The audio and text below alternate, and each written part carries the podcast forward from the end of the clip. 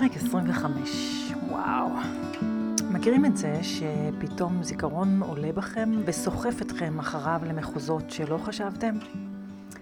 אז חג שבועות הזה שעבר אה, עלינו לפני כמה ימים הזכיר לי את השהות אצל סבתי כשהייתי ילדה קטנה. סבתי הייתה ממוצא תימני, ואצלה הרגשתי איך העולם יפה יותר, פשוט יותר, חם יותר, במובן הרגשי כמובן, אפילו מצחיק יותר. אחת הפעמים סיפרה לי סבתי על הליכה ביער ליד עיר מגוריה בתימן. ואיך הם פחדו לפגוש את השדים, כמו שהיא הייתה קוראת לזה, השדים. כי ביערות, לא פעם הם פגשו אותם, את השדים. ויש לי שני גילויים נאותים. האחד, חשבתי שהיא התבלבלה, כי תימן לא בדיוק הסתדרה לי עם המילה יער. כל מה שחשבתי עליו כשדימיתי את תימן היה ארץ צחיחה ומדברית, אז יער? בטח סבתא הייתה כבר דימנטית, חשבתי לעצמי, או השתבש עליה זיכרונה. איך פוגשים את השדים ביער? האם יש שדים? מה המשמעות שלהם? מי הם? האם הם משפיעים עלינו? ומה הקשר בין הפתיח הזה, בין שדים ורוחות ובין בודהיזם? אז ברוכים הבאים לפודקאסט הירח לא נרטב. שמי שרון חסיד אדמוני, מורה ומתרגלת בדרך הזן, והפודקאסט הזה בא לשתף אתכם בזן בחיי היומיום. ואם מצאתם ערך בפרק הזה, תחלקו אותו עם אחרים, כדי שעוד אנשים יוכלו להרוויח מהתוכן הזה. וכמובן, כמובן שאתם מוזמנים ליצור איתנו קשר בפייסבוק, באינסטגרם, וואטסאפ או מייל. אנחנו כאן לשמוע אתכם. אז באשר לסיפור של סבתי, לפני שנתיים נכחתי בהרצאה על תימן של נפתלי הילגר, צלם גיאוגרפי וחוקר תרבויות, והפלא ופלא, התמונות שהיו באמתחתו מביקוריו החוזרים והנשנים בתימן, היו של יערות מרהיבים, מאתרים פסגות הרים, כמעט כמו אלה בנפאל למי שביקר שם וראה. אז תחילה יש לי חוב קטן שאני צריכה לסגור, כמו שאומר סונג סונים, טעית, תתקני. אז הנה אני מתקנת כאן קבל סנגה ומאזינים. סליחה סבתא, טעיתי. אפילו קצת זלזלתי כי לא האמנתי. כי בכל פעם שחשבתי תימן ויער, זה לא בדיוק הסתדר לי. אז שוב נפלתי לתפיסות קדומות, מה שנקרא. ואחרי שהופרכה התפיסה לגבי תימן, האם יופרך גם רעיון השדים? האם סבתא צדקה גם בזה? איזה שד היא פגשה שם ביער? בבודהיזם מחולק היקום בחלוקה הגסה לשישה עולמות, שישה עולמות התשוקה. ישנה חלוקה מפורטת יותר ורחבה יותר.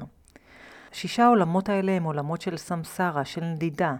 נדידה בין העולמות, עולמות התשוקה, בין לידה ומוות. העולם הראשון הוא עולם האלים, היצורים השמימיים, עולם של אושר ושלווה, עולם שאין בו סבל. כמו הפנטזיה הזו שאנחנו מחזיקים בה, של עולם שכולו טוב. העולם השני הוא עולם של הדמי גודס, האשורה, חצי אלים. עולם של קנאה וכעס, של ויכוחים ומלחמות, כמו היפוכו של העולם של אושר ושלווה.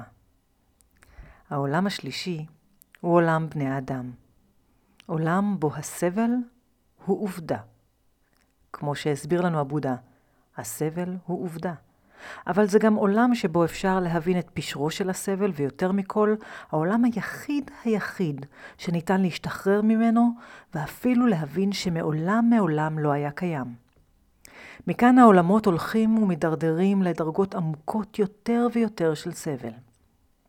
עולם בעלי החיים השבויים באינסטינקטים, עולם של פחד, של הישרדות, של לאכול או להאכל. ואחריו, אחריו עולם הנשמות הרעבות.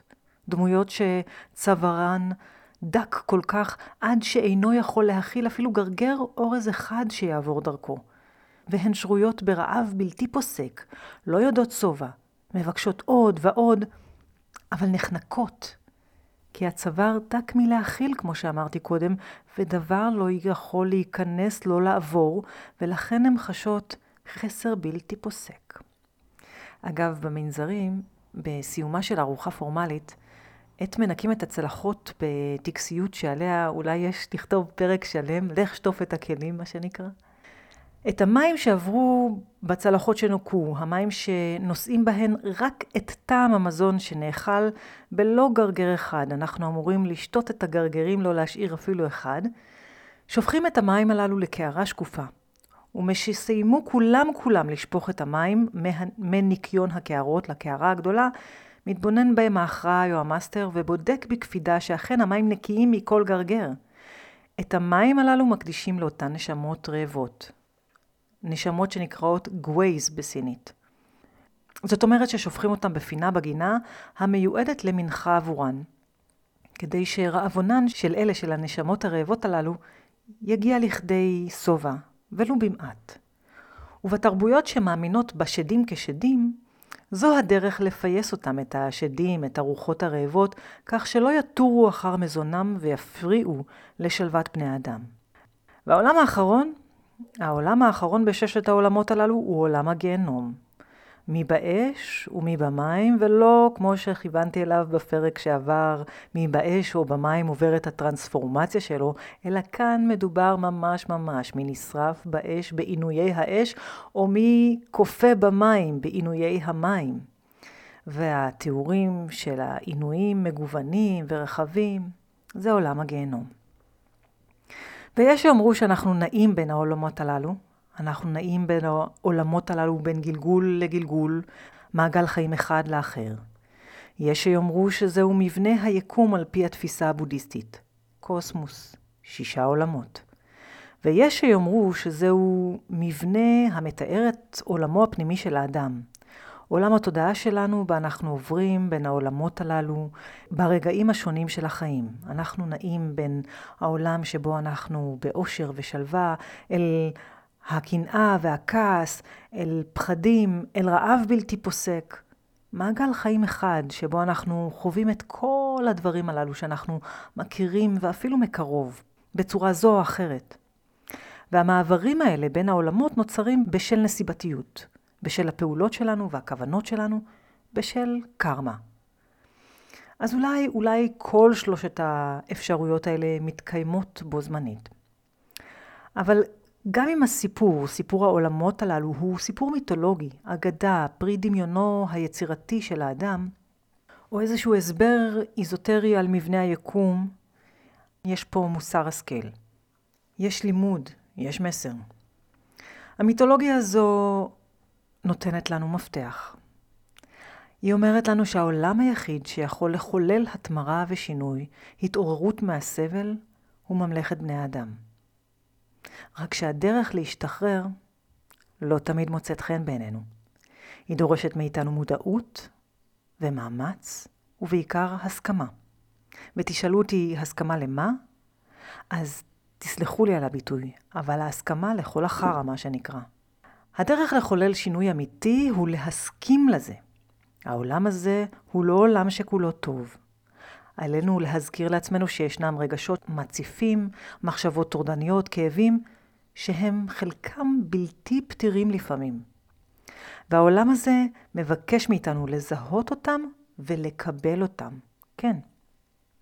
ובידיים פתוחות. כי ככל שיהיו הידיים פתוחות והלב בתשומת, כמו שאני אוהבת להגיד, משמעות הדבר שאנחנו מנצלים את פוטנציאל העולם הזה, את ממלכת האדם, משתמשים בו כשורה. זו ההתמרה המדוברת. בקבלה חל השינוי. לא בפתרון של כאב, לא בפתרון המחשבה או הרגש, אלא בהסכמה להם חל השינוי. לפני כמה ימים שמעתי שיחה של פרופסור דני חמיאל עם מתן חכימי, בפודקאסט שלו, תחושת בטן, ודני חמיאל תיאר שם בצורה מאוד מאוד יפה ומקסימה בעיניי. כשמגיעה המחשבה הטורדנית, הוא אמר לנו, תגידו לעצמכם, שיט, זהו, אכלנו אותה. באסה, הנה זה בא. אבל אז פשוט תסכימו לזה. כשיש רגש חזק, יש סיכוי טוב שהמוח מרמה, אומר לנו דני. לכן אנחנו צריכים לעצור. המוח מרמה כי הוא מגיב לתקיעות המוקדמת, האפריורית, המצויה במוח בשל ההיסטוריה שלנו ושאר הזיכרונות. כך שהמוח לא מגיב למה שקורה עכשיו, אלא הוא מגיב למה שאנחנו כבר טעונים בו במטען השנים. ומישהו פשוט בא ודרך לנו על היבלת, אומר דני, ועם הכאב של הדריכה מתעוררים כל כאביה של היבלת שהיו שם קודם. נשמע לכם מוכר? אני חוזרת על זה כאן בהרבה מן הפרקים. וזה מדהים בעיניי, זה מדהים שגישות שונות, הפסיכולוגיה של היום, הבודהיזם של אז והבודהיזם של היום הגיעו לכדי אותה תובנה. כנראה, אחרי כל כך הרבה ניסיונות כושלים של בריחה, של הימנעות או של ניסיון שליטה ומציאת פתרונות למה שאינו מבקש פתרון, הבנו סוף סוף שמוטב שנרפה. שרק נרפה. שנסכים לזה. שנרחיב את הקשב העדין בחיינו גם לזה. שהשחרור הוא בקבלת הלא מושלם, בהבנה שעלינו להמשיך לעשות את מה שאנחנו עושים, גם אם זה לא בצורה המושלמת ביותר.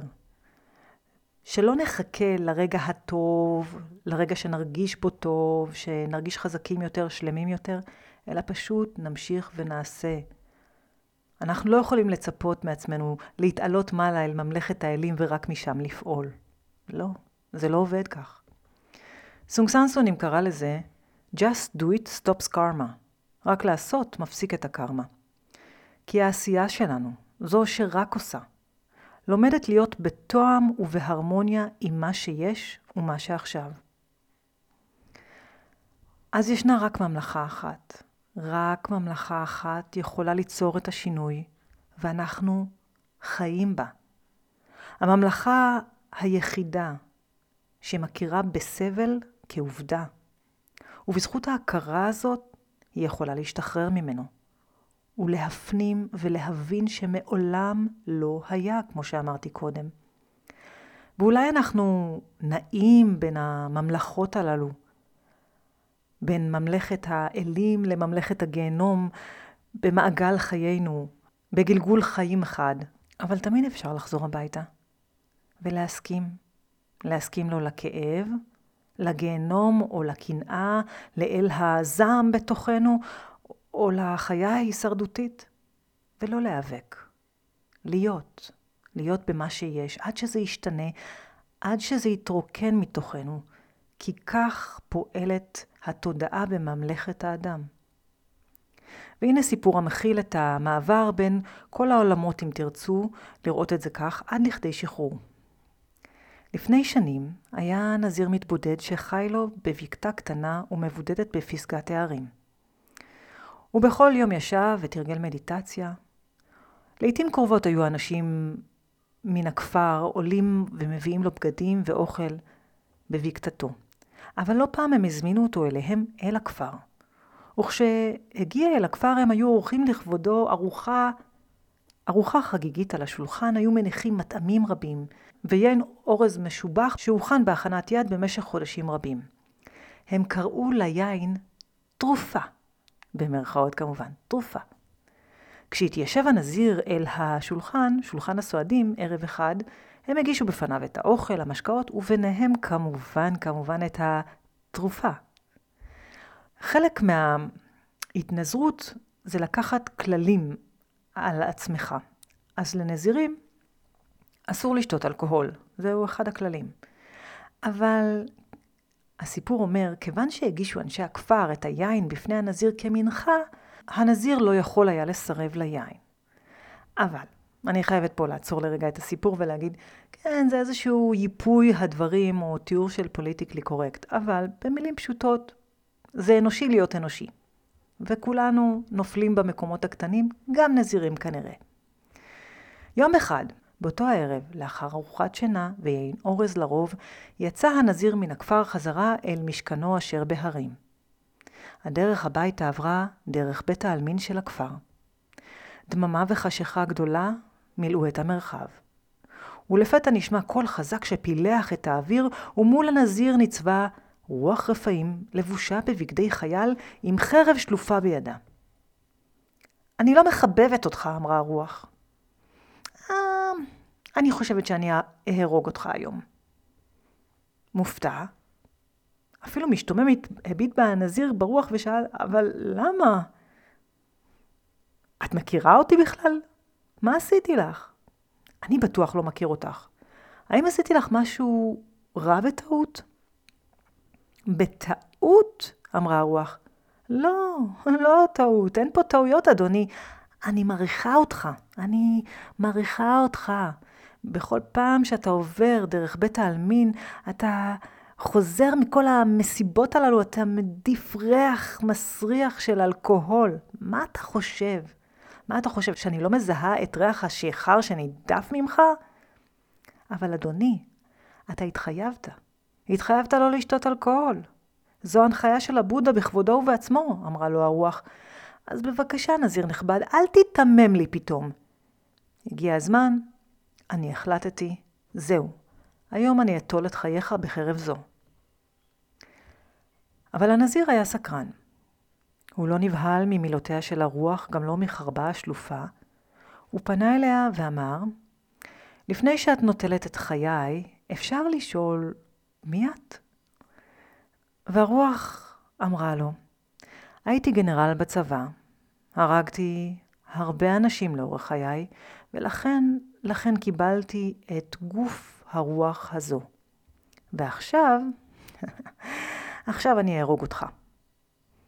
טוב, אמר לה הנזיר, אבל לפני שאת הורגת אותי, אני רוצה לשחק איתך משחק. אתגר קטן. הרוח הופתעה מהנזיר. אתגר? אתה מאתגר אותי? מי מאתגר אותי? והנזיר אמר לה, כן, מה אכפת לך? אני אסתתר שלוש פעמים. אם תמצאי אותי בכל שלוש הפעמים, והדגש הוא בכל שלוש הפעמים, אני אהפוך לעבד שלך, תוכלי להרוג אותי, תעשי בי כרצונך. אבל אם לא תוכלי למצוא אותי בכל שלוש הפעמים, תהפכי לי לתלמידה. מוזר, חשבה הרוח. אף פעם לא היה מישהו כזה שפנה אליה בכזאת תעוזה וחוצפה. והרי אין איש שיכול להסתתר מפניה, היא חשבה לעצמה, והסכימה לאתגר.